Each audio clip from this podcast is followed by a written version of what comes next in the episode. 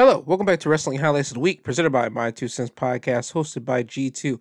I am G2. I am here to bring you your wrestling highlights of the week for Raw, SmackDown, NXT, AEW Dynamite, AEW Rampage, and Impact Wrestling. But before I do that, if you could, wherever you are listening to this podcast, whether it be Apple, Spotify, Google, Amazon, wherever you are listening to, if you could, please either subscribe to the uh, channel or if you could, leave me a review uh feedback because when you do that, it one opens up the algorithms to let the people know that I am here. This podcast actually exists. Two, when I see the feedback, it allows me to actually see what people are saying and it allows me to uh, make corrections to this podcast as the podcast continue to go on into the future because I don't plan on stopping no time soon. Now, with that being said, let's start off with the show. Monday Night Raw will open up with an in-ring promo from the Judgment Day. That's Rhea Ripley, Finn Balor, and Damian Priest. They're out here to brag about beating up the Mysterios last week, and they tell the crowd that the Mysterios will not be here tonight. Damian will then talk about what he's going to do to Edge next week because he has a one-on-one match with Edge in Toronto. This will be Edge's first match on Monday Night Raw, singles match in 12 years. He says that next week he's going to beat Edge into retirement. Rey would then pop out of nowhere and attack both Finn and Damian from behind. Rhea Ripley would stand in front of Rey, wanting Rey to hit her, but Rey wouldn't do this. This was all a ploy for Finn Balor to go outside to grab a steel chair and then get in the ring. Rey would see Finn coming in with a steel chair, dropkick Finn, take the chair away from him, and now Rey has the chair and he hits both Finn Balor and Damian Priest with the chair and he does this multiple times. And Rhea will step in front of Finn and tell Rey to hit her with the chair.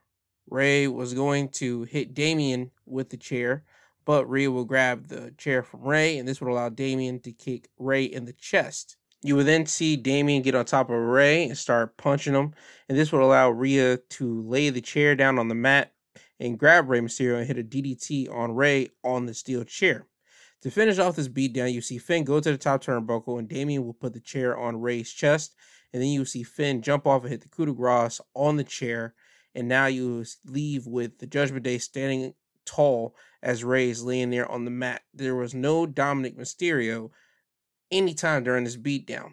After this, we would get our first round women's tag team championship tournament matchup of Asuka and Alexa Bliss with uh, Bianca Belair in their corner, going against Nikki ASH and Doudrop. Asuka and Alexa would win the match by submission when Asuka and Alexa would hit a series of moves on Doudrop. Asuka would hit a sliding kick, and then Alexa would hit the DDT. Asuka then would hit the code breaker, and then Asuka will finally lock in a modified octopus lock on Doudrop, and Doudrop would tap out. After the match, Bianca, Alexa, and Asuka will walk up the ramp, and once they reach the entrance uh, stage, Dakota Kai, Bayley, and Io would be there standing there clapping for these ladies. Now, all six of these ladies will talk to each other, and this will lead to them having a shoving contest, and then you'll see backstage officials and referees will come out to separate them. This was all to build up for hype for Asuka going against, well, Asuka and Alexa going against uh, Dakota and Io next week in the semifinals of the Women's Tag Team Championship Tournament. And also, this is still building up for the clash at the castle match where it'll be a six woman tag matchup. Asuka, Alexa, and Bianca going against Dakota, Bayley, and Io. So this was this this is what that was all setting up for, just to get people more hyped up for the matches to come. After this, we get a tag team match. Mustafa Ali and Cedric Alexander going against a team of Ciampa and The Miz. Ciampa would win the match for his team by pinfall when Ali would try to hit Miz with a 450 splash, but Miz would roll out of the way. And as Ali was coming down and he's about to hit the mat, Ciampa would come in and hit Ali with a sliding knee to the face. And then he would pick Ali up, hit the fairy tale ending, and then cover him for the win. After this, we had Drew McIntyre come in for an in ring promo. Drew's out here to say that he's a SmackDown guy on Raw, and that might be shocking to some. It will be more shocking if the other guy would show up and actually do his job for once. And he's talking about Roman Reigns because he is the unified champion. He's supposed to be on both Raw and SmackDown, but he's majority majority of the time on uh, SmackDown. Drew would talk about his upcoming match with Roman and start naming dream matches uh, he would have if he wins the undisputed championship. He says Drew versus a Ciampa, Drew McIntyre going against AJ Styles, Drew versus the new Seth Rollins, and then you would hear the music of KO come out, and Kevin Owens will come out. Drew would even then name Kevin Owens as one of his opponents. Kevin Owens will come out and tell Drew that he is tired of Drew being comical and Drew not knowing who he is. Kevin Owens will say that he had the exact same problem because he would say that for the past couple years, Kevin Owens has been taking it easy and not trying hard. And now that's going to change because he realized something last week. He needs to go back to being the prize fighter, Kevin Owens. He needs to go back to winning championships. And he mentioned that it's been five years since he's held gold in the WWE. And that's a long time for a caliber of superstar that Kevin Owens is. He gives a warning to Drew and lets it be known that whether it be him or Roman, whoever comes out of the match as champion at Clash of the Castle, he is coming for them. Drew will retort what Kevin Owens says about Drew not knowing who he is, and then Drew would ultimately challenge Kevin Owens to a match, and then it would become official. So we would get that match right now, and Drew would win the match by disqualification when Drew was setting up to hit Kevin Owens with the Claymore, but the Usos would attack Drew from behind. Jimmy Uso would superkick Drew McIntyre, and then Jay Uso would go to the top turnbuckle to hit, well, to look to hit the Uso splash on Drew, but Drew would move out of the way. Drew would send the Usos out of the ring, and as Drew would turn around to look at KO, Kevin Owens would hit him with a stunner, and this will lay Drew out on the mat. Kevin Owens will go to the Usos and tell the Usos to give Roman a message that he owes him one. Kevin Owens would then leave the ring, and then the Usos would get back in the ring, and they will look to try to hit the 1D on Drew McIntyre. But once Drew got to his feet, he would headbutt Jay Uso, and then he would hit Jimmy Uso with the Claymore kick. Drew will look into the camera and say that he will be on SmackDown to call out Roman Reigns, so expect that on SmackDown. After this, we had an in ring promo from Seth Rollins. Seth Rollins is only out here because Matt Riddle was on the screen, and Riddle is supposed to be giving a interview, an exclusive interview about his uh well being since he got curb stomped at SummerSlam. Seth would be out here to see if Riddle is going to retire. He hopes that he is. And then Seth will even give Riddle a couple of things that he could do while he is retired. And one of them is including farming because he says that's a lucrative business that's somehow been popping up out of the woodworks for the past couple years. And what he's indicating is marijuana farming because Riddle's character is kind of a pothead if you get the drift, but and you can kind of get the drift when you see Riddle and the way that he acts. He's kind of a stoner type deal. Uh, Riddle will pop up on the screen and tell Seth that he's medically cleared and that when he sees Seth, is on site. Seth would start naming uh, a couple of the places that when they did see each other, that he got the upper hand on Riddle. He would name whenever they saw each other at Madison Square Garden, and that's whenever uh, Seth would curb stomp Riddle on the outside of the ring, and also at SummerSlam, and that's where, again, Riddle got curb stomped by Seth. Seth will say that he can't wait for the next time he sees Riddle because he is going to curb stomp him again. Riddle will say that he's glad to hear that because he's actually here. And then you see Riddle go from by, behind the scenes and run directly to the ring. And you will see him run like halfway into the ring. And you see Seth try to curb stomp Riddle again, but Riddle would slide out of the ring and then pull Rollins out of the ring. Now you got both Seth and Riddle fighting outside of the ring on the outside, and then you see them fighting close to the commentary table. Seth would throw Riddle across the commentary table and then put his head on the commentary table. You would see Seth get on the commentary table, try to hit the curb stomp, miss, and then he would jump off the table. Riddle would get on the table, hit Seth with a knee to the face. Seth would go out into the barricade or over the barricade into the crowd, and then Riddle would follow him. Seth would then start running up the audience stairs. Riddle would stop midway of the stairs and watch as Seth runs away. You would then see later in the night, uh, Riddle backstage would challenge Seth to a match at Clash of the Castle, and it will become official. So at Clash of the Castle, it will be Riddle going against Seth Rollins. After this, we had Veer Mahaan going against a local guy named, uh, I believe, Bo Keller. Veer would win that match by submission when Veer will lock in the clavicle clutch on Keller. There's nothing to be said for this. After this, we had the United States Championship matchup, the Dream Match.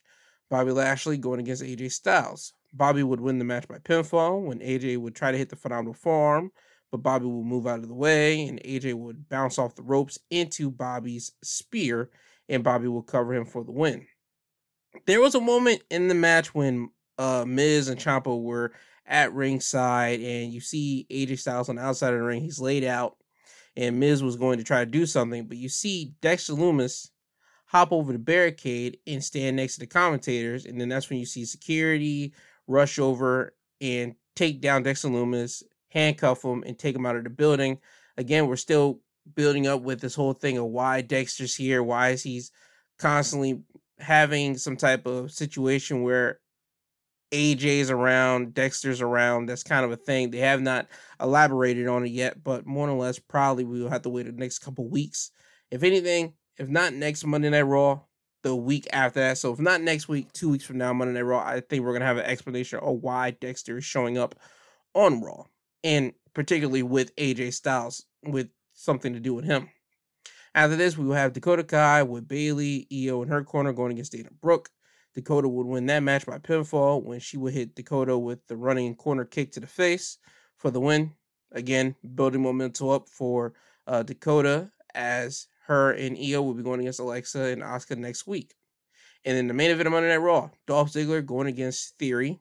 Theory would win the match by pinfall when Dolph was going to look to hit the Famouser on Theory, but Theory would catch him in midair, put Dolph on the shoulders, and hit the A Town down for the win.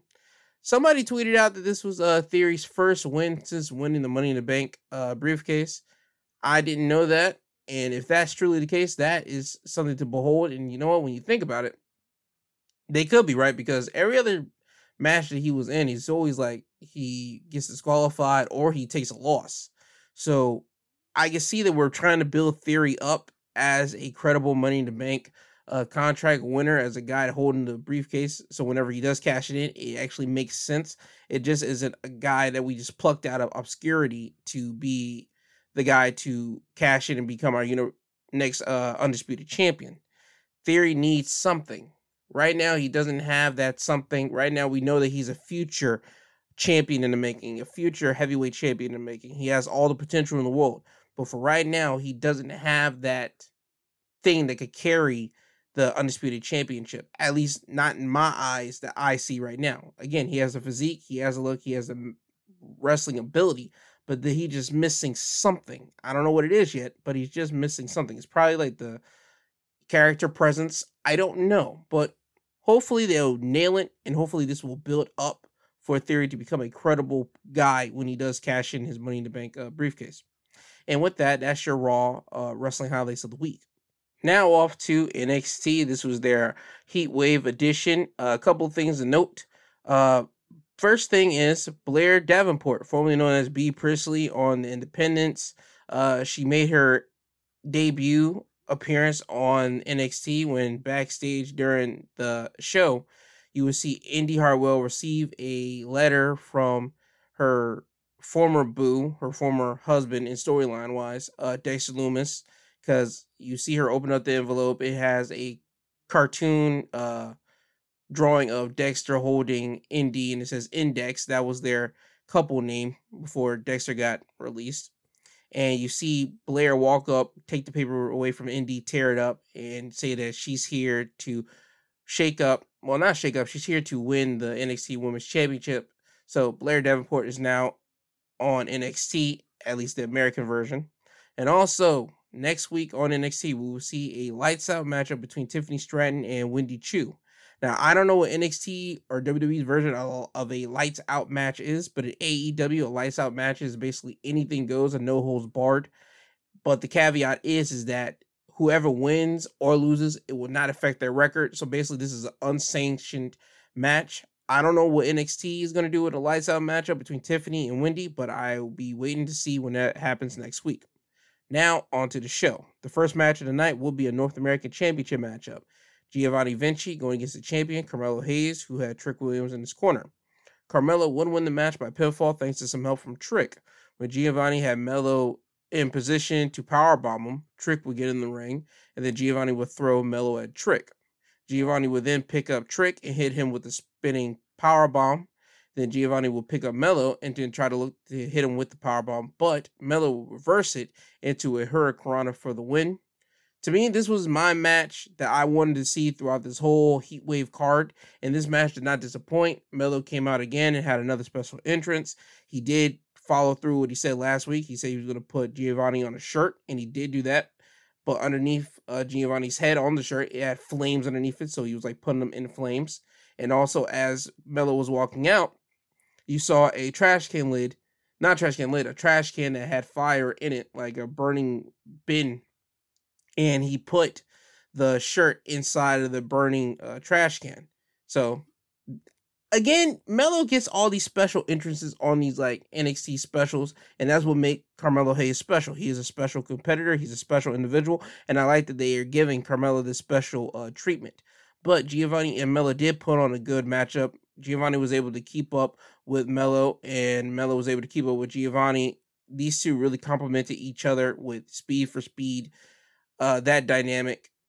So if you wanted to see a match on NXT Heat Wave, I would say see this one. After this, we would then get the Diamond Mine coming out for in ring promo.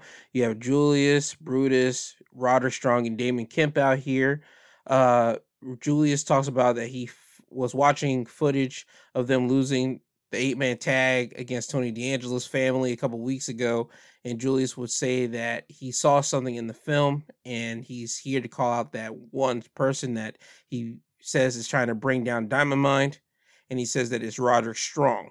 Roddy would take exception to Julius' accusations. Roddy would say that he created the Diamond Mine and he brought all of them in, and he calls the Creed brothers the best tag team in the world. He even goes out to say that he will put the Creeds against the Usos any day of the week. Julius would say that Roddy could say all the things that he wants, but he could say that one moment in front of their face, but then stab them in the back. Julius would then play footage of the eight man tag and show when Julius was holding Tony. Tony would tap the mat and gave Roddy a look, and Roddy would then hit Julius with a knee to the face. Roddy would say that Tony is a scumbag and he might have a tick, but he isn't the traitor. Roddy would tell Julius that Julius has been having a beef with him since May, and you would see as Roger Strong is continuing to talk to the Creeds and Damon Kemp, Gallus will come in and attack the Creed brothers and Damon Kemp. Gallus is a group of NXT UK talent, and that's a stable that consists of Joe Coffey, Mark Coffey, and Wolfgang. Mark Coffey and Wolfgang are former NXT UK Tag Team Champions. As a matter of fact, they're the longest reigning NXT UK Tag Team Champions because they were holding the belts when the pandemic was going down. So you will see Gallus attacking Diamond Mine, and Roderick Strong is looking over in the corner watching as all this happens.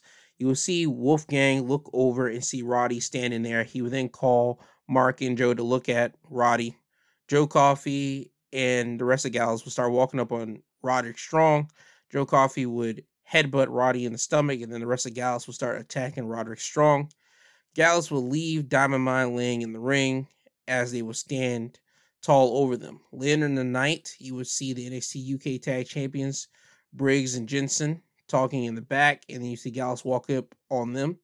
Gallus would say that the tag titles should be on them and not a couple of disgraces like those two, and they would say that they want to match against them next week for the UK Tag Team Championships. And Jensen accept, so we have that match set for next week on NXT. After this, we have Cora Jade going against Roxanne Perez. Cora would win the match by pinfall when Cora would get her kendo stick and swing it at Roxanne.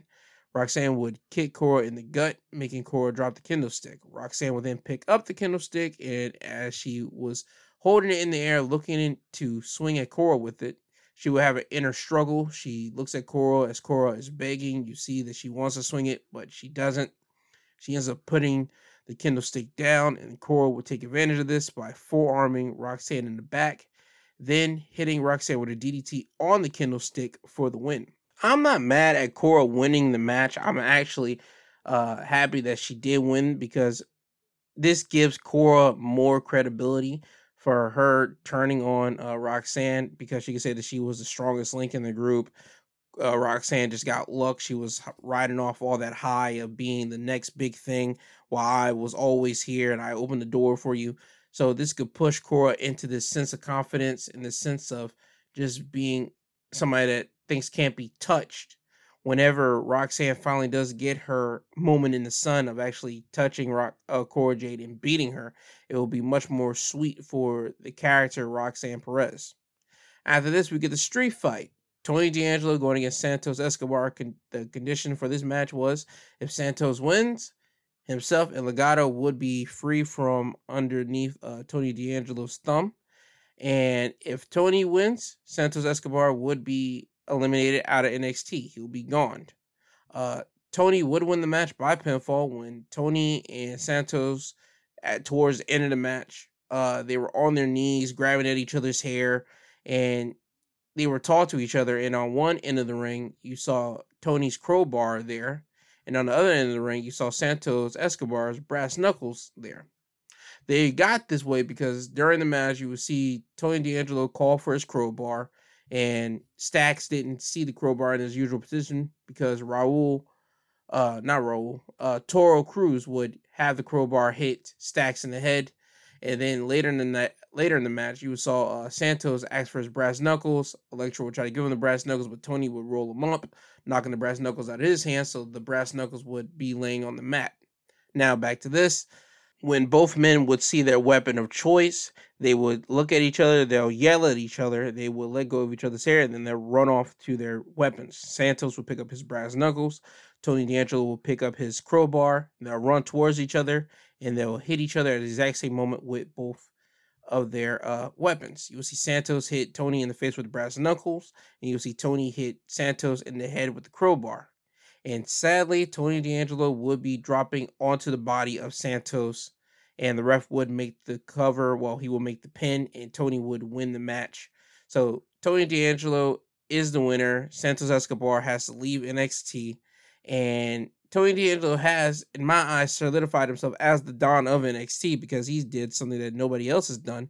He's actually sent people packing. Well, Grayson Waller kind of did that, but we all know Johnny was leaving. Johnny was Gargano was leaving already, but uh, Tony sent Ciampa packing on his last night of NXT at uh, NXT Takeover in Dallas, and then you saw at well Heatwave just now, Tony took Santos out. He made him leave NXT because Santos lost the match. So in my eyes, a boss makes people leave. So Santos is now out of NXT. More or less, we'll probably see him on the main roster within the next couple weeks or a month. Who knows? Probably around the draft time. But uh, yeah, Tony still has uh, Cruz and Joaquin Phoenix and also Elektra Lopez under his thumb. So we'll got to see how that uh, how that whole alliance work out. Will they still want to be under Tony's thumb, or will they try to re- uh, rebel against Tony, or will they finally succumb to Tony's will and actually play ball with Tony? Only time will tell as the uh, future goes with this storyline. After this, we had the NXT Women's Championship matchup. Mandy Rose with Toxic Attraction in her corner, going against Zoey Starks. Mandy would win the match by pinfall, when Mandy would hit Zoey with the knee to the face and then cover her. Uh, Zoey would kick out of the pin, and then Mandy would take Zoey's own knee brace off of her knee and then place it onto her own knee, and then knee Zoey in the face with the knee brace on that knee, and then pin Zoey for the win. Throughout that whole match, you will see Mandy Rose attack uh, Zoey Stark's left knee that has the brace on it, and just really try to make sure that Zo- uh, Zoey couldn't stand on that leg. So that's the reason how at the end of the night you saw well Mandy beat Zoey because Zoey technically couldn't hold all of her weight on her leg. So Mandy worked that match smart. She couldn't beat her in power and everything else. She had to be smart by taking out where Zoey was weak, and that's in her leg.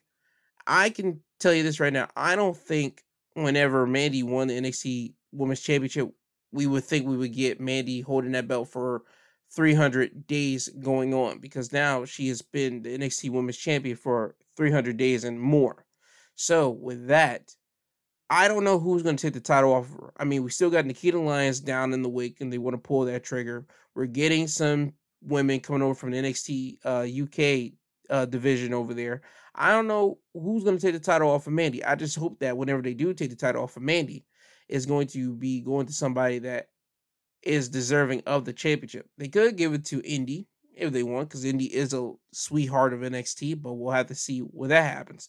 I just hope that they have the right suitable person for the job whenever uh, Mandy does lose the belt.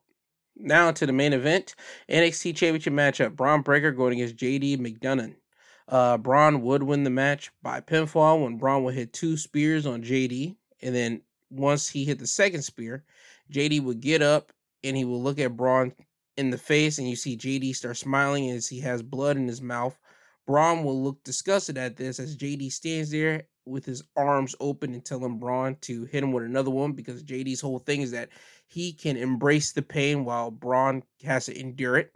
So Bron would hit JD with another spear and then lift up JD to hit him with a press power slam for the win. Uh, this was a straight match. I didn't like the ending. I didn't at all. You just have your bad guy just like stand there and say, "Hit me with your best spear." I didn't. I didn't like that. I understand that we're trying to make JD's character a sadistic uh, guy that can endure pain. He's a methodical guy. If he wanted to break you down, he could have. That's the type of character that you need to have winning a championship match like this. I'm not saying that it was a bad move, but I didn't like the ending of it, of him just standing there willingly taking another spear. Uh, this is not Batman. This ain't Joker esque of Joker said saying for Batman to hit him with his car, like that type of deal in the Dark Knight. Nah, this ain't it. So, again, for me, I didn't like the ending, but the result of Bron still being NXT champion, I'm cool with that. After this, this is where something interesting would happen. Bron would get his championship, and then immediately after that, music would hit. and It is the music of the NXT UK champion, Tyler Bate. Tyler Bate would walk towards the ring. He would get in the face with Bron Breakker. They would have a face to face with each other. Tyler Bate would smile at him, and then he would tap on Bron's championship, the NXT championship and you would see Tyler Bate lift up his UK championship as Bron will lift up his NXT championship. And that's how uh, NXT would end. And later in the week, WWE would put out a statement or an article on WWE.com and it's basically saying that NXT is trying to um, expand himself not just for the UK division, they're going to expand over to NXT Europe. So we're starting to see NXT open itself up, not just from the UK uh, point of view, but also towards uh, Europe. And also, they would announce that a they will be having a event called Worlds Collide. It will be featuring NXT stars and NXT UK stars, and it will be on Sunday, September 4th at 4 p.m. They're doing this to counter react uh, All Out, AEW's All Out pay per view. This will be happening on September 4th, more or less at 8 o'clock. So they're trying to counter program that as well. I'm not mad at that because we haven't had a Worlds Collide uh event, I believe, since what 2020. And I'm cool with this because again, you haven't had a lot of NXT UK talent be sh- given a lot of shine because again, they're only cared about over there on the UK scene. Well, while the NXT guys and gals over here on American soil, they've been broadcast everywhere, and I believe at least everybody that matters has seen the NXT product I'm not sure about the NXT UK product. So I'm glad they getting this opportunity to see and showcase the NXT UK people on the Worlds Collide uh, event. I just want to know how they're going to match up because they only got two more weeks to build this card up, and I'm gonna and they got two more episodes to do it. So we'll see how NXT kind of formulates this card. But with that, that is your NXT uh, wrestling highlights of the week. Now on to AEW Dynamite. Couple things to note during the program, you would get a backstage promo with FTR and Wardlow, and they basically accept the challenge of Sonjay Dutt, uh, Singh, and Jay Lethal for a trios match at All Out. And also next week on Dynamite, you will get a match between Jay Lethal and Dax Harwood. That match I am excited about because Jay Lethal is a good one-on-one wrestler, and Dax Harwood is a great uh, one-on-one wrestler, but he just used more in the tag team wrestling capacity. But let's not get it twisted. If you see Dax wrestling in a one on one match, he's actually can go. So this match next week is not going to disappoint. Now, AEW would open up with an in ring promo from the AEW World Champion CM Punk. CM Punk will come out here with his AEW Championship, and he will say that he has a couple things to get off his chest or a couple things to handle first. And the first thing he wants to handle is something that he calls nothing important, as he calls out Hangman Page for a match for the AEW Championship right now. Punk will be waiting in the ring, but Hangman wouldn't come to the ring, and the crowd would boo, and Punk would say, I feel the exact same way. And he would say, That is a cowboy crap. That's coward crap.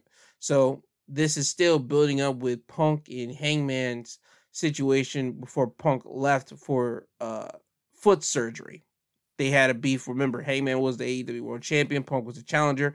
Hangman said that he's trying to save the company from Punk, so we can see that building into something later down the line. Uh, after he calls out Hangman Page and Hangman doesn't come out, Punk would then go off to talk about Jon Moxley, and this is what he has to say about Jon Moxley. Ladies and gentlemen, I understand that Jon Moxley's got a lot of fans and he can be number one in your heart, but he's not number one in this ring. I am the AEW champion. Jon Moxley has always been number two. There's always that guy that has his number. I'm that guy. Hey, you can boo if you want, but let me know when I'm telling lies. Jon Moxley is the third best guy in his own group. And that seems to be a reoccurring theme in his career. Punk would continue on beating up Moxley verbally by saying Moxley is an interim champion. Interim mean temporary champion. Punk will even throw some shots at Moxley's best friend, Eddie Kingston. Jon Moxley's not willing to test himself against his best friend. And let's talk about numbers. His best friend is the third best Eddie I've ever been in the ring with. Third. He's the second best Kingston I've ever shared a locker room with. These people aren't number one in anything. Tell me when I'm telling lies. Punk was out here being a straight up bad guy here. There's nobody gonna tell me Punk is not the bad guy in this feud. Yeah, sure, you can tell the truth, but this is all about the way you deliver the truth. Punk was going out here just trying to cut at Moxley's throat any way that he can by saying you're the third best man in your group, and it seems like this is a recurring thing. And what you don't know, if people don't know this stuff, uh, because certain people just watch AEW and never watched WWE before. Jon Moxley was in a group with Roman Reigns and Seth Rollins. They were known as the Shield. They came in in 2013 at uh no no not 2013 2012 Survivor Series, and they were there to help CM Punk regain his WWE Championship to become a yearly champion, 365 days. That was the storyline, and the story was that the Shield were guys that were protecting Punk in their first like couple months, and then after that they started drifted away. Shield did their thing, Punk did his own thing. So Punk has some uh memories and some connections with Moxley back then, and now fast forward years later, Moxley is with Blackpool Combat Club. It's himself, Cesaro, or better known as Claudio Castagnoli in AEW and in Independence, uh, Bryan Danielson and Wheeler Yuta. And I'm surprised Punk didn't say he's the fourth best guy because I didn't because I'm not I'm not surprised that I am surprised that Punk didn't go there because Punk would like to get underneath people's skin. He could have said the fourth best because he could have put Yuta on top of Moxley because the fans have gravitated towards Yuta, and I could just see Punk just being a dick and just trying to twist the knife there the way that he did with Kingston, and that still proves with Punk having beef with Kingston just by throwing shots at him right there. Moxley will then decide to come out. Moxley comes out with his AEW championship and Moxley would say that Punk is living a fairy tale. He says that Punk's mind, he thinks he's the best in the world, but he isn't even the best in catering. Mox will say that the belt that Punk is holding doesn't mean anything, and the belt that he's holding doesn't mean anything. Moxley will say that whenever he holds his belt, he always think of where the people saying interim, and that was sick of him because he always think of CM Punk. Punk isn't the heart and soul of AEW. Moxley is. Punk will say that you can be the heart and soul you want. I'm the dollars and cents. So I'm the money while you're just the guy to just hear. Mox and Punk will get into each other's face. They'll have a shoving situation, and fists will start to fly. So now the fans are into it. They're brawling in the middle of the ring. Security will come down to the ring to try to separate those guys, and also Ace Steel. Uh, that's one of CM Punk's best friends in the world. Also one of CM Punk's trainers that he trained with whenever he got into the wrestling business, and an employee for AEW will come out to try to separate Moxley and uh, Punk. You will see those two get separated by security and everybody, and then that'll be them. Going off about their day, but that won't be the last time you will see them. After this, you will see Will Hobbs in the back, and he would give an explanation for why he turned on Ricky Starks. Hobbs would say that Ricky was okay with losing, but he wasn't. He was the guy that Ricky got high behind, knowing that Hobbs was there to get the job done, and that Hobbs was the guy that basically made sure that Ricky held on to the championship, the FTW championship, but even Ricky couldn't handle that. So that's the reason why Hobbs turned his back on Ricky because Ricky was okay with losing and Hobbs wasn't. After this, we get our first match of the night, two out of three falls matchup. Bryan Danielson going against Daniel Garcia. Chris Jericho will be on commentary for this matchup. Uh, Danielson, Bryan Danielson would win the match two to one. When Daniel Garcia would get the first fall, when Brian would get hit with a pile driver by Daniel Garcia, and then Daniel Garcia will lock in the Dragon Sleeper on Brian, and then Brian won't be able to respond, and the referee will call for the bell. So that's 1 0 Daniel Garcia. Brian will get the second fall when Daniel again will try to uh, lock in the Dragon Sleeper on Brian. And this time, Brian would reverse out of it into a pin, and the referee will make the count. So now it's 1 1. The third fall will come when Bryan Danielson will lock in the LeBell Lock and start hammer fisting uh, Daniel Garcia in the head, and then Brian would apply more pressure on the hold. The referee would see Daniel Garcia uh, passed out, and he would call for the bell. So you had two to one, both guys submission game technicians. They were both going completely uh, 100 miles in this matchup. I mean, this was a real good match. I believe this match was about to go 35 minutes. And I implore you, if you have not seen the two out of three falls match between Bryan Danielson and Daniel Garcia, if you don't know what technical wrestling is, and you don't know what real good wrestling is, trust me, you want to see this match between these two guys. It was really, really phenomenal. Now, after the match, what happened, you will see Bryan Danielson look at Daniel Garcia, grab at his leg, and Daniel Garcia is still kind of unconscious here. Brian would clap it up for Daniel. He would tell the crowd to clap it up for Daniel Garcia and he would tell Garcia that he needs to join him and the Blackpool Combat Club and leave Jericho and his crap uh, in the past. And then you see Brian extend his hand out to Garcia. And before Garcia could do anything, Chris Jericho would run into the ring and attack Brian from behind and start beating up on Bryan. Daniel Garcia would look at Jericho and grab Jericho and push him off of Brian. Jericho will look at Garcia and tell him that he needs to watch what he's doing. And Jericho will then walk out of the ring. Later in the night, you will see Jericho backstage with 2.0, and he would say that he's going to give Garcia a pass for what he did because he had a great match with Bryan Danielson. And he still got probably got caught up in the moment. But next week, in front of everybody, he wants to know if Daniel Garcia is still with the Jericho Appreciation Society. So we have that to look forward to next week on Dynamite. After this, we had Tony Nese coming out with Mark Sterling. Uh, Tony Nese was supposed to have a match, but as Tony was making his entrance, Jon Moxley would attack him from behind. Jon Moxley would get in the ring and call out CM Punk, and he says that he can't wait for All Out and that he wants to do this right now. Punk will come out, but security and other personnel will come out with Punk, and they will still separate both Moxley and CM Punk. And this time, Claudio Castagnoli and Wheeler Yuta will come out to separate Moxley from trying to go after Punk. So you have this big situation, Punk and Mox trying to get at each other, security separating each other. And ultimately, to the shock of everybody, the match that was supposed to happen at All Out for the Undisputed Championship, Jon Moxley versus CM Punk, it won't happen at All Out. Oh no, it's going to happen next week on Dynamite. So next week, we will get CM Punk versus Jon Moxley for the Undisputed AEW World Championship. That is a complete shocker because everybody, including myself, didn't think this was going to happen next week. We all thought it was going to happen at All Out because, I mean, just everything just pointed to All Out. A match this big is going to happen at All Out in Chicago, in Punk's hometown. But apparently, Tony Khan has a different uh, idea what he wants to do at All Out. Do I know what it is? No. Am I excited to see what happens? Yes. Do I have an idea? Yeah, but I'll wait until the main event to explain what I think should be the main event All Out. After this, we had the Gun Club, with Billy Gunn in their corner going against the Varsity Blondes. The Gun Club would win this match in quick fashion when Colt Gunn would hit the Colt 45 on Griff Garrison for the win. Colt 45 is basically a double underhook with a spinning double underhook slam.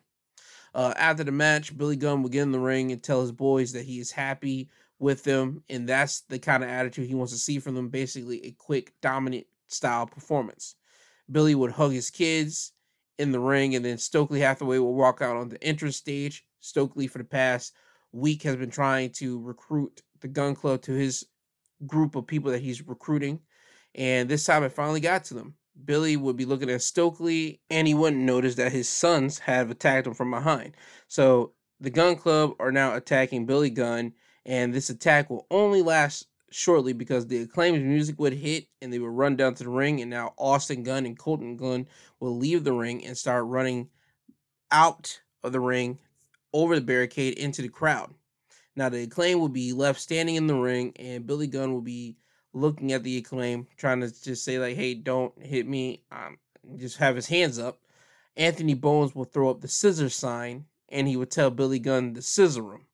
Billy Gunn would get up, scissor Anthony Bowens. He was scissor Max Caster, and it seems to me that the Gun Club does not have Billy Gunn by the side anymore. The acclaim is now back with Billy Gunn, and I like this unit. I ain't gonna front. I like Billy Gunn with the acclaim because the acclaim is literally the most popular over AEW tag team right now, period. And Billy Gunn being with them, it just basically puts them on another level. And now with Stokely having the Gun Club on their side, I want to see how this is going to work. Will the Gun Club have be with Stokely for a long period of time? I don't know. Will the Billy Gunn be with the acclaim for a long period of time? I don't know. I just think that Billy Gunn being with the acclaim is a perfect fit, in my perf- uh, my personal opinion. After this, we had Jungle Boy out here for in ring promo. Jungle Boy will be out here to talk about the countless ways that he has been trying to get his hands on Christian. And Jungle Boy will say that he can continue to try to go after Christian, or they can have a match at all out. Christian will come out and say that he declines that offer because this whole thing is getting out of hand. Christian would say that he is proud of Jungle Boy because now he has become a man and instead he wants to now fix their relationship. Christian will say that he is going to take Jungle Boy to the promised land, and that's basically being the world championship. And at the end of the day, they are family, and he is like a son to him. Jungle Boy will act like he is thinking over what Christian just says and thinking about forgiving him, but he ends up double leg uh, takedowning Christian and start punching Christian. Christian will roll out of the ring, but Jungle Boy will get him and continue to punch him. Christian will eventually roll out of the ring, and now you see Jungle Boy follow him outside of the ring. Christian would kick Jungle Boy in the lower section of the stomach, and then you see Christian grab Jungle Boy, throw him into the barricade. He would do this again and then try to throw him into the steel steps. Jungle Boy would reverse it and throw Christian into the steel steps. Jungle Boy would grab Christian's arm, put it on the top of the steel steps, put one of his foot on the Christian's arm, and then stomp on it. And now you see Christian quickly grabbing his arm, holding it in pain, and agony as he's rolling in pain. Jungle Boy would get off the steel step, grab Christian by the head, and just start bashing his head next to the steel steps. And you see Jungle Boy just talking smack to Christian. Uh, security and backstage people would have to come down to separate Jungle Boy from Christian. I don't think Christian versus Jungle Boy is going to happen at all out. It'll probably happen at Grand Slam in New York if Christian is back at his uh, 100%, but we will have to see when that time rolls around. Now, on to the next match. It is KiLynn King going against Toni Storm. Toni Storm would win the match by pinfall when Toni would hit an elevated DDT on King for the win. And after the match, we would get told that Toni Storm will be going against Thunder Rosa for the AEW Women's Championship at All Out. Now it's time for the main event. In the quarterfinals for the Trio Championship tournament, it is La Faction Ingobernables, which is Andrade El Idolo, Rush, and Dragon Lee going against the Young Bucks and a returning Kenny Omega. Kenny Omega will come out and he will have Don Callis and Michael Nakazawa with him. Uh, Don Callis will be on commentary for this matchup. Kenny will be wearing a black compression shirt with a like shoulder uh brace on his left or right shoulder, one of the shoulders. And apparently he still has something wrong with his knees because the commentators were talking about that as well. Kenny would get the win for his team by pinfall when Kenny would hit Dragon Lee with a V trigger and then hit him with a one wing angel for the win. So the Young Bucks and Kenny have now advanced to the semifinals of this Trios Championship tournament. This was a good showing between all these guys. Dragon Lee's first match on Dynamite. I'm not sure if he signed to a contract or this was just uh, one uh, night appearance by him, but he had a good showing tonight. And you had Kenny Omega making his return on Dynamite. I mean, everybody was speculating this for weeks. I've said this countless times on past episodes that uh, Kenny's coming back because Tony Khan announced that whenever he would have the Trios Championships, he would have Kenny Omega inside the tournament. And ta da, once the championships got announced, we all knew Kenny was coming. So we have Kenny back here. Uh, Kenny looked great.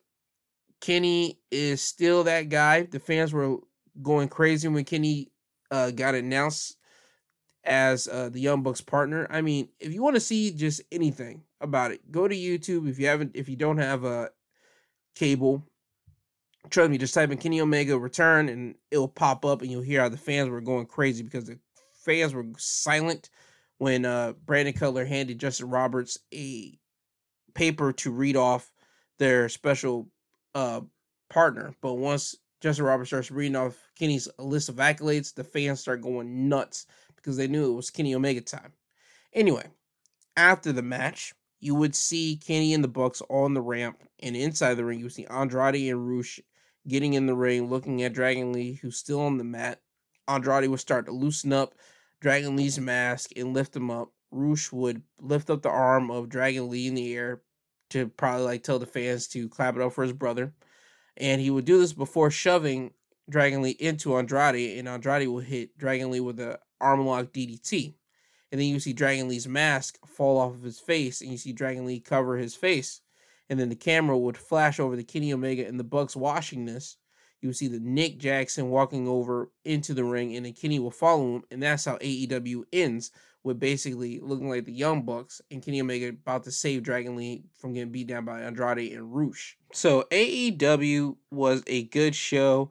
It set up a big like AEW Dynamite next week that you really can't miss of CM Punk going against Moxley is setting up the Trio Championship tournament nicely because now Omega and the Bucks now have to wait for the winners between Will Ospreay and Aussie Open going against Death Triangle their match will happen next week on Dynamite. They will have to be waiting to see who wins that match because whoever wins that match will be going against Omega and the Young Bucks. And personally, I can't wait for next week for Will Ospreay to get in the ring with Pac. They already have some unfinished business from a one-on-one matchup they had a couple years ago that never really got finished.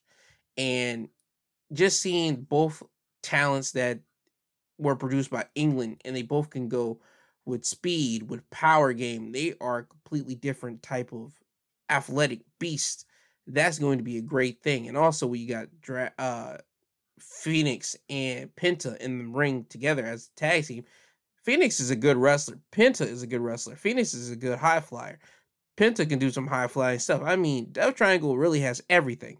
And again, this is another opportunity for Aussie Open to show and open everybody's eyes to know who they are and what they can do if you don't know who Aussie Open is. And by the way, my thing is if we don't if we don't get a screw job next week with Punk and Moxley for the Undisputed Championship and we don't get a World Championship match at All Out, have the trios finals be the main event of All Out. I think nobody's gonna have a problem with it because in reality, I think we're gonna have the Young Bucks and Omega going against the Dark Order. And I think we're going to finish off a big, long feud, a long storyline between Hangman and Kenny and the Bucks at All Out. Will we see Hangman join back with the Elite, or will we see him side with the Dark Order through and through? I believe that should be the big story going into All Out in the main event. I don't think people are going to be mad at that if we do get that in the main event. If we do, I don't know what people are thinking because AEW is built literally around the elite. So I got to see how Dynamite turns out next week. But if we don't get a screw job finish next week on Dynamite, I would suggest putting the trios finals as the main event of Dynamite. But anyway, that is your AEW uh, Dynamite Wrestling Highlights of the Week. Now off to Impact Wrestling. Before I talk about Impact Wrestling, what happened on this week's episode, they had a event last Saturday, well, last Friday called Emergence, and I'm about to read you off the results for that show. Uh, for the Knockouts Women's Tag Team Championships, we will have new tag team champions. Vex, which is Chelsea Green and Deonna Purrazzo, would defeat Rosemary and Taya Valkyrie to become the new Knockouts Women's Tag Team Champions. Mike Bailey would defeat Jack Evans to retain the X Division Championship when he hit Ultimate Weapon on the back of Jack Evans. Uh, Violent by Design, Eric Young and Deaner would defeat Chris Sabin and Kushida when Eric Young would hit uh, Chris Sabin with the pile driver, then cover him for the win. Bandito would defeat Rey Horus by pinfall when Bandito would hit a rebound German suplex on Rey Horus, then cover him for the win. Uh, Sami Callihan would defeat Steve Macklin in a no disqualification matchup when Sami Callihan would hit uh, Steve Macklin with a package pile driver with Steve Macklin's hands technically tied behind his back. Not with handcuffs, but like with zip ties, so Steve Macklin couldn't do nothing about it. So that's how Sami Callihan won that matchup. And the big 10 man matchup Honor No More's uh, Eddie Edwards, Matt Taven, Mike Bennett, Vincent, and going against Bullet Club's Ace Austin, Chris Bey, Hikuleo, and the Good Brothers in a no disqualification matchup. Honor No More would win that matchup when Matt Taven would hit Doc Gallows with the climax, and that's basically a front headlock driver on a steel can, on a trash can, steel trash can for the win. So Honor No More is able to stay around in Impact. They're still formulated as a team, and also uh, they get a future tag team championship matchup. After this, we would get our Knockouts Women's World Championship matchup. Jordynne Grace defeating Mia Yim to retain her championship when she would hit the Grace driver, which is a pump handle driver for the win. After this, we would get Josh Alexander going against Alex Shelley for the Impact World Championship. And Josh Alexander would defeat Alex Shelley to retain the Impact World Championship when he would hit him with a C4 spike, which is another better known as the J Driller. And he would cover Alex Shelley for the win. And on Impact, you would be able to see some of the highlights as Impact was going on. So, without further ado, let's start off with Impact Wrestling. And again, side note next week on Impact, you will have a one on one contest between Mike Bennett and Karl Anderson. If Karl Anderson wins, Maria will be banned from ringside when Mike Bennett and Matt Taven get their tag team title shot. Violent by Design will be going against Time Machine, and that is Alex Shelley, Chris Sabin, and Kushida in a six man tag and the Knockouts Tag Team Championships will be on the line as Vex, which is Chelsea Green and Deonna Purrazzo, will be defending the titles against the Impact Knockouts champion, Jordynne Grace, and her partner, Mia Yim. Now on to the show. The first match of the night will be a fatal four way matchup. Black Taurus going against Laredo Kid, going against Rey Horus, going against Trey Miguel. Black Taurus would win the match by pinfall when he hits Destination Hellhole, which is basically an awful waffle and that's a Chuck Taylor finish. That is basically a backwards inverted like pile driver, and he does that on Laredo Kid for the win. Great high flying matchup between all four of these men. All four of them were going in the air, flying around. Well, Trey, Rey Horus, and Laredo Kid. Black Taurus will only do that on the outside of the ring. And Black Taurus were basically the power. So he had powered up on all three of these men from time to time in this matchup. So if you want to see a fatal four way matchup with high flying and power going down, this is the match for you. After this, you had Kenny King with Vincent in his corner going against Heath. Heath would win the match by pinfall when he hits the wake up call on Kenny King for the win. After the match, Honor No More will come down to the ring and surround the ring. They will get in the ring and they will start beating up on Heath because Heath, for the past couple weeks, has been attacking members of Honor No More from behind and hit him with the wake up call. So this is their chance to take some retribution on Heath. Kenny will hold Heath up and he will allow Matt Taven and Vincent to punch Heath in the face. Mike Bennett was going to elbow Heath, but Eddie Edwards would stop him and said he wants PCO to do it. PCO would pump himself up, and Eddie would continue to shout at PCO to hit Heath. PCO looked at Eddie and he started moving towards Eddie like he's going to hit Eddie, and this would allow Heath to get out of the grips of Kenny King and it hit uh, Mike Bennett with the wake up call, and then quickly sneak out of the ring to avoid Honor No More beating him up some more. So Again, we're still having problems with Eddie Edwards and PCO. I don't know what the problem was with Eddie Edwards going after PCO randomly. He always says because PCO has been the one losing the matches, but PCO is a guy that you need on your side, and Vincent always has been telling Eddie this, so it's going to come to a head somewhere down the line. After this, we had Savannah Evans with Tasha Steelz in her corner going against Killer Kelly. The reason how this match comes along because earlier in the night we would see backstage footage of people looking at the monitors and they're watching Killer Kelly's match that she had last week. And they're so gaga by Killer Kelly, and that Tasha Steelz takes offense to this. And Tasha starts saying Killer Kelly's nothing. Tasha's a two time former uh, Knockouts Tag Team Champion. She's a former Knockouts Champion. Killer Kelly will overhear this, and she will say that she would like to get in the ring sometime with Tasha Steelz. Savannah Evans would get in the way, and that's the reason how we have this match between Savannah and Killer Kelly. Kelly would win the match by submission, where Kelly will lock in the killer clutch on Savannah, and Savannah will tap out. And to make this better, Savannah taps out in front of Tasha Steelz. Tasha Steelz is literally looking at Savannah tapping out in front of her, like literally, like eye to eye, to a degree, because Tasha's not on the ring steps; she's on like the floor and she sees everything. And Killer Kelly looks at Tasha Steelz. So you could tell that Killer Kelly and Tasha is going to happen soon. When? They don't announce it, but you can tell it's coming. After this, we have our X Division Championship matchup. Mike Bailey going against Chris Bey.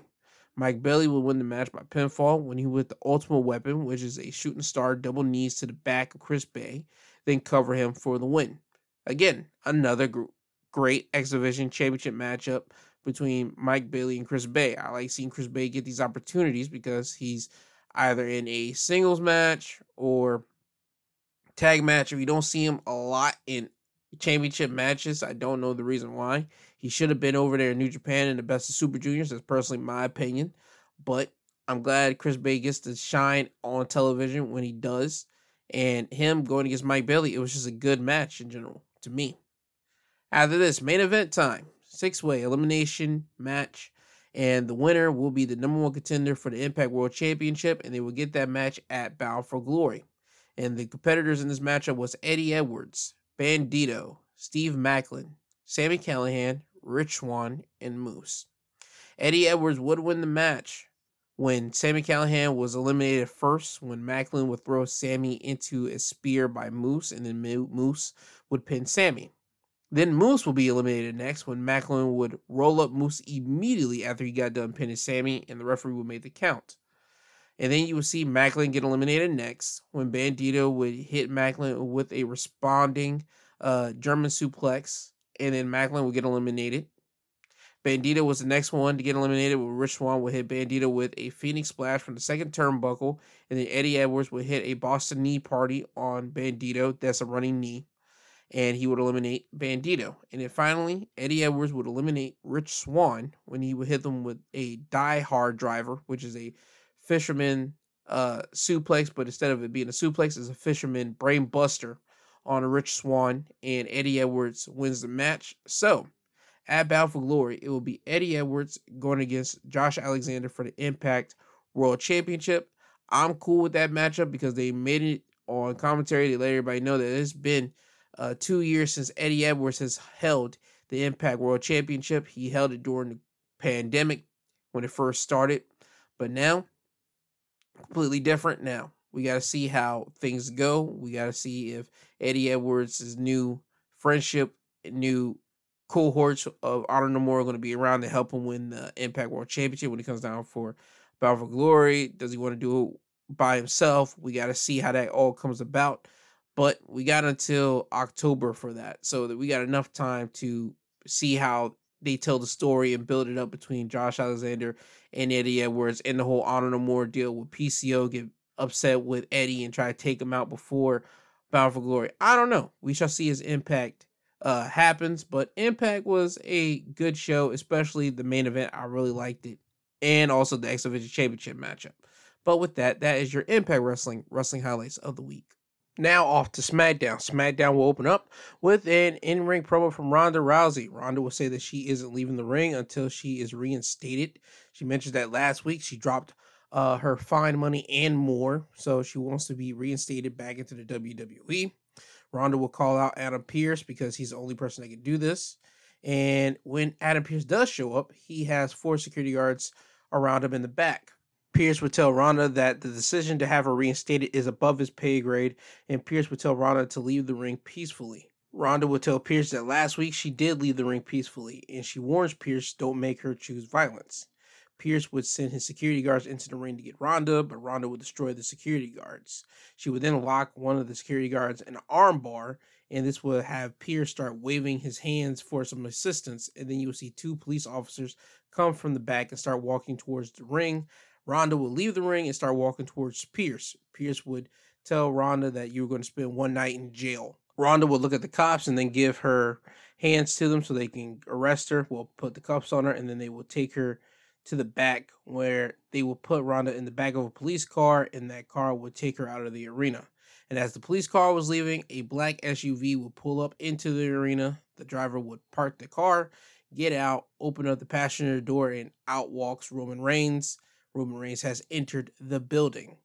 After this, we get our first round Women's Tag Team Championship Tournament matchup between Sonya Deville and Natalya going against Toxic Attractions, Gigi Dolin and Jacy Jayne. They are here because they are replacing the team of Nikita Lyons and Zoey Starks.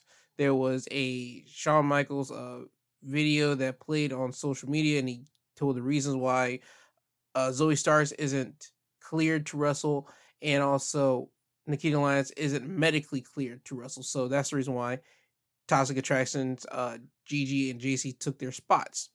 Uh, before the match began, you would see Bayley, Dakota Kai, and Io be in the crowd right around commentary to watch this match. Toxic Attraction would win the match by pinfall when Natalya had Gigi in the sharpshooter, but Natalya doesn't realize that Gigi isn't the legal participant, and this would allow Jacy to come in and roll up Natalya for the win. So Toxic Attraction has moved on into the tournament, and next week they will be in the semifinals going against Aliyah and Raquel Rodriguez. After this, we would see Sami Zayn walking backstage, and he come across Roman Reigns' locker room. The guard outside Roman's locker room would tell Sami that Roman wants to speak with him. Sami would enter Roman's locker room and see Roman Reigns sitting down.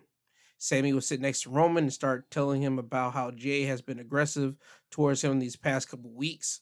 Sami mentions that last week he pushed Jay out of the way and he took the Claymore kick that was meant for Jay.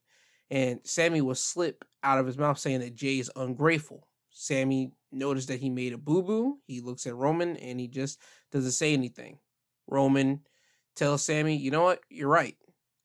You're absolutely right. I've been saying that for some time now. Jay is ungrateful. And now Sami is now relaxed and he looks at Roman. He says, Yeah, I know. He is so ungrateful. And now you start seeing Sami cozying up with Roman Reigns. It looks like they're having a buddy time, buddy moment. Roman would get up and he would leave his phone there and his phone would start to ring. Sami would tell Roman that your phone's ringing. Roman would tell him who's who's on the phone, and it's Jay. Roman would tell Sami to answer the phone call. Sami does. Sami tells Jay that I'm here with Roman, and we don't hear Jay like cussing at Sami or yelling at him, but we see Sami's facial expressions and he's saying, Hey, calm down. Okay, I'll tell him. You see Sami in the call. Roman comes back. Roman asks Sami, What did Jay want? And Sami tells Roman that, well, the Usos, they can't get across the border, so they won't be here tonight. Then you start seeing Roman start having a look of concern on his face. But Sami tells Roman, Don't worry about them. You have me here. I'm here, the honorary Uso. I got your back. Roman says, Yeah, you know what? You're right. You're absolutely right. Roman would tell Sami that he needs to get himself together, though, first for his Intercontinental uh, number one contenders match that he's going to be having later in the night. And right before Sami would leave, Roman would ask Sami, Is he still on good terms with Kevin Owens? Sami says, Yeah. And then you would see Roman have a look of, Okay and Roman would tell Sami, Well, I need you to deliver a message to Kevin Owens. And the message is that Roman Reigns owes no one anything ever. And this is playing on to what Kevin Owens told the Usos on Monday Night Raw when Kevin Owens stunned Drew McIntyre and he looked at the Usos and told them to tell Roman that he owes him one. Sami would tell Roman that, you know what, I got you, and I'll relay the message to Kevin Owens. And then you see Sami leave.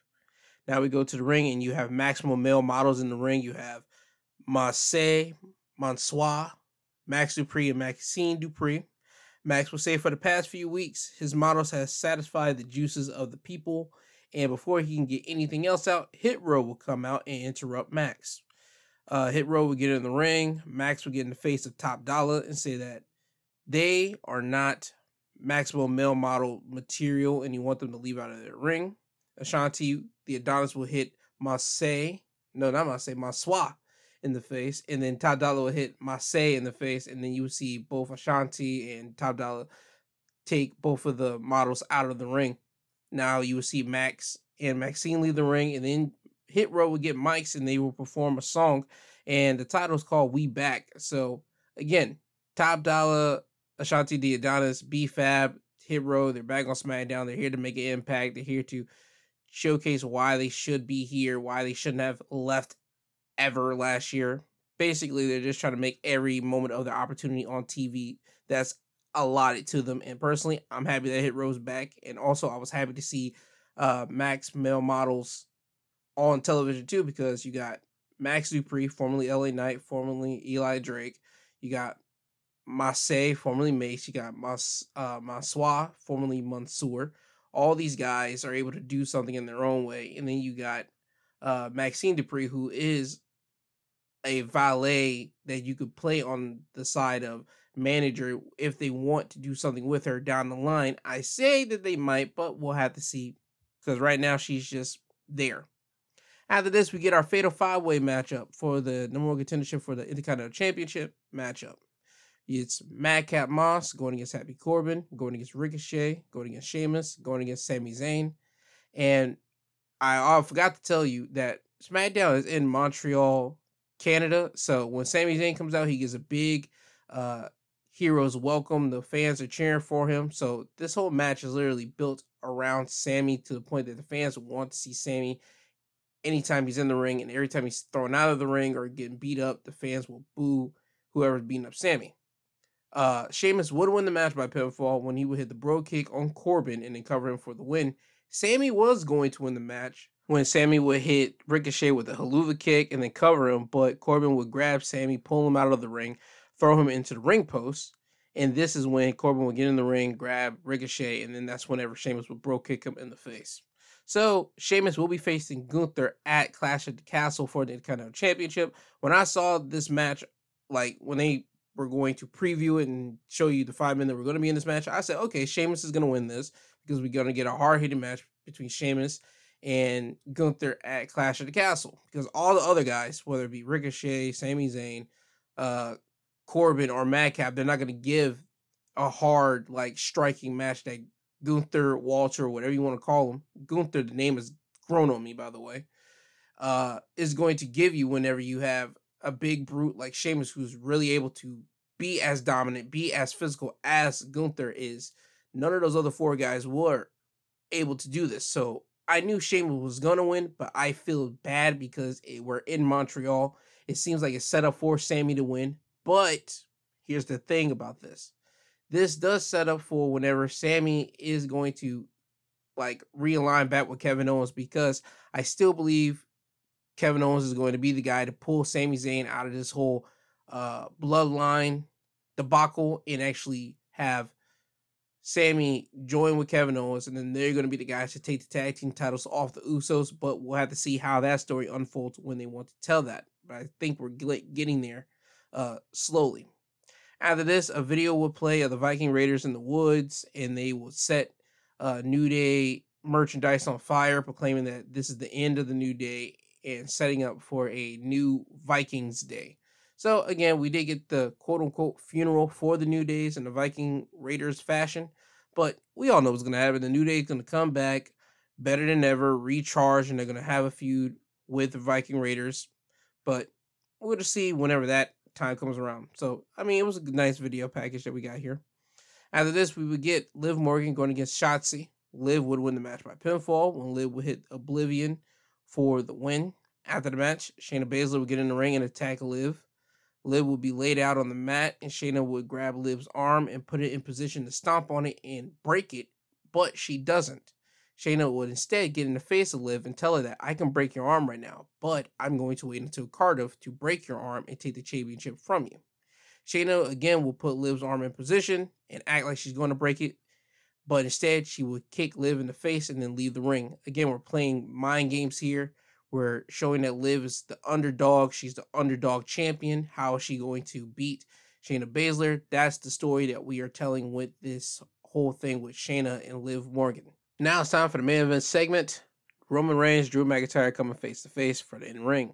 Roman will come out here. He's out here by himself, double championship up, and he has a look of concern because when he comes out, he he does his usual looking around him, and he usually has the bloodline around him, the Usos and Paul. But this time he's by himself, and he gets in the ring, and he would put his hand out, and again, somebody from the bloodline would usually put the mic in his hand. So this time it was a stage hand coming out to put a mic in Roman's hand. So Roman kind of looked off putting a little bit at the beginning, but Roman would find his way back to being himself. He would tell the Montreal crowd to acknowledge him. And then Roman Reigns will start bringing up the fact that he isn't here every week. So he wants to get a couple things straight. He says that if anyone out here comes out here and said that they are the main event, the face of the company, and they carry the company on their back, and he says Drew McIntyre, they are lying because Roman Reigns is all those things. He is the main event, the face of the company, and he has been carrying this company on his back since he's gotten here. Roman would then say he has nothing to say to Drew McIntyre because Drew McIntyre is beneath him. Drew McIntyre would then come out and then get in the ring with Roman. Drew would say that he would have loved to say all those things to Roman's face, but Roman isn't here all the time. Drew would then say that Roman doesn't deserve to have those championships because he isn't representing them the way that they need to be represented. Drew would tell Roman that he sees fear in Roman's eyes because it's the only the two of them in this ring. So Drew says, "Why do we gotta wait to Cardiff? Why don't we just fight right now?" So Drew's ready to fight. Roman would punch Drew in the face, and now we're off to to uh, both guys just brawling with each other. Drew would get the better of Roman, and he would set Roman up in a way so he could hit him with a Claymore kick. But out of nowhere, Sami would push Roman out of the way and eat the Claymore. Roman would Superman punch Drew McIntyre, and now he has Drew set up for the spear. And as Roman runs towards Drew, Drew would hit Roman with the Claymore. So now you have Roman on the ground holding his face, laying down, and Drew McIntyre will be holding both championships in the air as SmackDown goes off. So SmackDown ends with Drew McIntyre getting the best of Roman Reigns in this situation. Again, we still have another two weeks until Clash at the Castle. So I would like to see how we're going to build up more with Drew McIntyre and uh, Roman Reigns. And now that we're including Sami Zayn in it, because I have a feeling Sami's going to have some part in with that next week. We're trying to talk to Roman, and uh, Jay's going to try to get in his face, be more aggressive. And I can just see all this start building into something because we're almost close to Survivor Series because Clash of Castles happened in September, and it doesn't take that much for them to set up something into Survivor Series for probably Kevin Owens and Sami to go against the Bloodline. That's what I'm hoping that we can get that around that timeline for Survivor Series. If we don't, I don't know what we're doing here, but that's just my thing. But anyway, that's your SmackDown Wrestling highlights of the week. Now off to AEW Rampage. Note here, next week on Rampage, we will have the Dark Order going against House of Black in the Trios Championship Tournament. Now, when Rampage will open up, we will have Claudio Castagnoli and Wheeler Yuta coming out to the ring. Claudio will say that he is happy to be in this ring as the Ring of Honor champion. He's out here in street gear. He says that he will have loved to be in ring gear and defend this Ring of Honor championship. So he says, why not? I'm going to throw out an open challenge for me to have a match against anybody on Rampage next week for the ROH Championship. Dustin Rhodes will come out and say he accepts that challenge, and Dustin will tell Claudio that those two have a lot in common. Matter of fact, they have some history together. And Dustin will tell Claudio that for the last 34 years, he has been dreaming of being right where Claudio is, and that's as world heavyweight champion. Dustin will tell Claudio that if Claudio accepts this championship challenge against Dustin, he will give Claudio the best Dustin Rhodes you have ever seen. Claudio will accept that challenge and they shake hands. So, next week on Rampage, we will be getting Claudio Castagnoli going against Dustin Rhodes for the Ring of Honor World Heavyweight Championship. After this, we have the AEW Tag Team Championship matchup. Private Party going against the team of Keith Lee and Swerve Strickland. Swerve In Our Glory. They're the champions. Keith and Swerve would win the match by pinfall when Swerve would hit the JML driver for the win. After the match, Keith Lee and Swerve would give Private Party some respect because towards the end of the match, Private Party was getting beat down just brutally. They'll take the best shots of Keith, they'll take some best shots from Swerve, and they just wouldn't stay down. So we can see Private Party more than likely leaving out of Andrade's family like unit, his faction that he has here, so they could be on their own the way they were in 2019 when AEW first started. Because again, Private Party has grown into their own, both uh character wise and also in body wise. Because you can look at when they first came in to now, they've bulked up in weight. So you can now see them as a legitimate tag team. And if they get more on screen time, I can see Private Party being as big or even bigger than what they were in 2019 when they beat the Bucks. That's only if you put a lot more TV time on Private Party. After this, we had the FTW Championship matchup. Zack Clayton going against the champion Hook, and Hook would win this match. And I kid you not, within a blink of an eye. And I mean this seriously, because as soon as the bell would ring, Zack would try to throw a punch at Hook. Hook would duck it and then lock in the red rum and make Zack pass out. So Hook would win the championship by submission. After the match, we would go backstage when we would see 2.0 talking into the camera, congratulating Hook on winning his match. They will say that they are sick of seeing Hook walk around like he owns the place. And they talk about how prestigious the FTW championship is. And they wonder, what if a sports entertainer were to hold on to that championship? And they keep on saying, what if? What if? So it seems to me that somebody from 2.0 or possibly somebody from the Jericho Appreciation Society is going to go after Hook for the FTW championship. After this, we would get Buddy Matthews with Julia Hart in his corner going against Serpentico. Buddy will win the match by pinfall when Buddy would hit the pump handle driver for the win. After the match, Miro's music would hit and Miro will walk out onto the entrance stage and he's holding Malachi Black's mask. He would throw the mask on the ramp and you see Buddy rush up to meet Miro. Now you have Miro and Buddy brawling and Miro would overpower Buddy. Miro would batter Buddy in the ring and then thrust kick Buddy right in the face and have Buddy fall out of the ring. So now we're continuing and we're actually building now upon Miro going after the House of Black members. On commentary, they were trying to hype up what did Miro do to Malachi Black. Because again, next week we're supposed to have the House of Black going against the Dark Order in the Trios Championship tournament. And with them probably having now Miro like throwing out a symbolic gesture of saying that he probably took out Malachi Black, where does this leave House of Black going into next week's trio matchup? That's the big mystery mark here. After this, we will have Penelope Ford going against Athena. Athena would win the match by pinfall when she would hit Penelope with the O face, which again is a top turnbuckle jumping stunner. After the match, Athena will get attacked from behind by Leila Grey and Kiera Hogan, the baddies. The baddies will grab Athena and hold her as Jade Cargill will come out on the entrance stage, hand Stokely her TBS championship. Stokely will hand her a sledgehammer, and you will see Jade start destroying Athena's uh, entrance wings. Those are the wings that Athena comes out on her entrance with the sledgehammer. Uh, Jade would destroy him. Jade would then come down to the ring. Athena would break free from Leila Grey and and uh, Kiera Hogan. Jade would then hit Athena in the stomach with a sledgehammer, laying Athena out. So we're still building on to the feud of Jade and Athena. They have not announced that Athena will be going against Jade at all out. I can see that match being announced probably by next week. If not, then they're probably just gonna save it for the last week of uh all out, like the Rampage building up to all out. Now, for the main event of Rampage, quarterfinals in the Trios Championship Tournament, Trustbusters, Ariya Daivari, Slim J, and Parker Boudreaux, and they have Sonny Kiss in their corner, going against best friends, Orange Cassidy, Trent Beretta, and Chuck Taylor.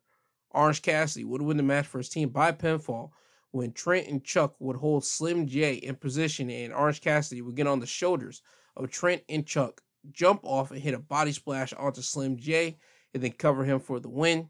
This was a good match. We got Parker Boudreaux being this muscle for the Trustbusters. We got to see Slim J do some uh, things. We got to see Ari Daivari wrestle. People love the best friends, specifically Orange Cassidy. Anything Orange Cassidy does, people just pop and cheer for it. So once they won, the people were happy that uh, the best friends won. So they now do advance in the Trios Championship tournament. And that is your AEW Rampage Wrestling Highlights of the Week. Now, before I get you guys out of here, I just want to make a quick note on something that I mentioned earlier in the reviews. I was talking about on NXT that where they're going to have a Worlds Collide event on September 4th, where the NXT UK people are going against the NXT roster. Well, here's an update for you. Um, after this Worlds Collide event will be happening, NXT UK will be shutting down. Again, as I said, we were going over to NXT Europe. They're expanding the brand not just from the UK but to Europe. So with that, NXT UK will be shutting down and they will be reopening back in 2023. So what that means is NXT Europe is taking the place of NXT UK. And with that, WWE has decided to release some UK talent from their contract. So I'm about to list you off the people that were released from WWE. Um, there was Emil, Mark Andrews, Xia Brookside, Eddie Dennis, Saxon Huxley, Sam Gradwell, Amir Jordan, Dani Luna, Dave Mastiff, Amelia McKenzie, Primate, Nina Samuels, Sha Samuels, Sid Scala, Trent Seven, Ashton Smith, Jack Starz, T Bone, Teoman, Flash Morgan Webster, Wild Boar, and Kenny Williams. That is 22 wrestlers that were released from the NXT UK side. Now, don't be doom and gloom. Just because to these 22 people got released, we always go to the doom and gloom side. But if anything has shown you within these past couple weeks that Triple H will be rehiring some of these people back. I don't know if this was under Triple H knows. Does he know about all these people that got re that like got released? I have no idea. I think he would have held on to Trent Seven. I think he would have held on to Kenny Williams. I think he would held on to a Flash, Flash Morgan Webster. I think he would have held on to some of these people that I know of in here, like a Mark Andrews. Uh, probably even a Dave Mastiff because they need another big heavy guy on their roster. I think he would hold on to some of these people that got released here, but again, we are expanding the NXT UK brand to the NXT Europe. So don't fret. We will be seeing more or less probably all these people back on the NXT Europe, uh, NXT Europe side in 2023 unless they get signed to Impact or they probably even go over to AEW. That's the only time that I think we won't be seeing these people over on the Europe side of the NXT when they reopen in 2023. But if none of them gets picked up by Impact or AEW, expect to see them in uh, Europe in 2023 with WWE again. So again, this is not like a boohoo situation. Yes, they are dropped from a big multi-million dollar, well, a billion dollar company, but they're able to work the independence. They're able to actually get people to talk about them the way they should be talked about instead of just one continent talking about them. Now they actually can fly over to America, fly over to Japan and do anything that they want to do as a independent wrestler and actually build up their name and even to the point that when WWE comes knocking back and calling you back, you can ask for a bigger uh character drive driven presentation on their European expansion, meaning that you can be a big force over there and they can put a whole lot of spotlight and shine on you. That's just my idea if I was being released. I'd be like, okay, now it's time for me to get to work, start for me to try to uh, get booked any and everywhere. Because again, the people that know these people and they have connections to certain other people and other companies, they're going to get booked on places everywhere and they're going to start building up their credibility in their name again. So, don't look at this as a bad thing. Just look at this as a we'll see you later in 2023. So NXT UK is going to be gone in September after September 4th, after the Worlds Collide event. And NXT UK will be expanding over into NXT Europe in 2023. So that does lead me to ask this question. Where is the NXT UK Championship is going to be going? Are we going to unify them at the Worlds Collide event? Or are we just going to have one solitary belt? I can see that. So we're gonna have Tyler Bate going against Bron Breakker for a unification matchup. We're gonna have the NXT Women's Champion uh, Mandy Rose going against the NXT UK Women's Champion. We're gonna have the NXT UK Tag Team Champions going against the NXT Tag Team Champions. I can see all that happening at Worlds Collide, and I wouldn't be mad at it. So whenever they do a rebrand of Europe, we're just gonna have a tournament to crown new champions over there.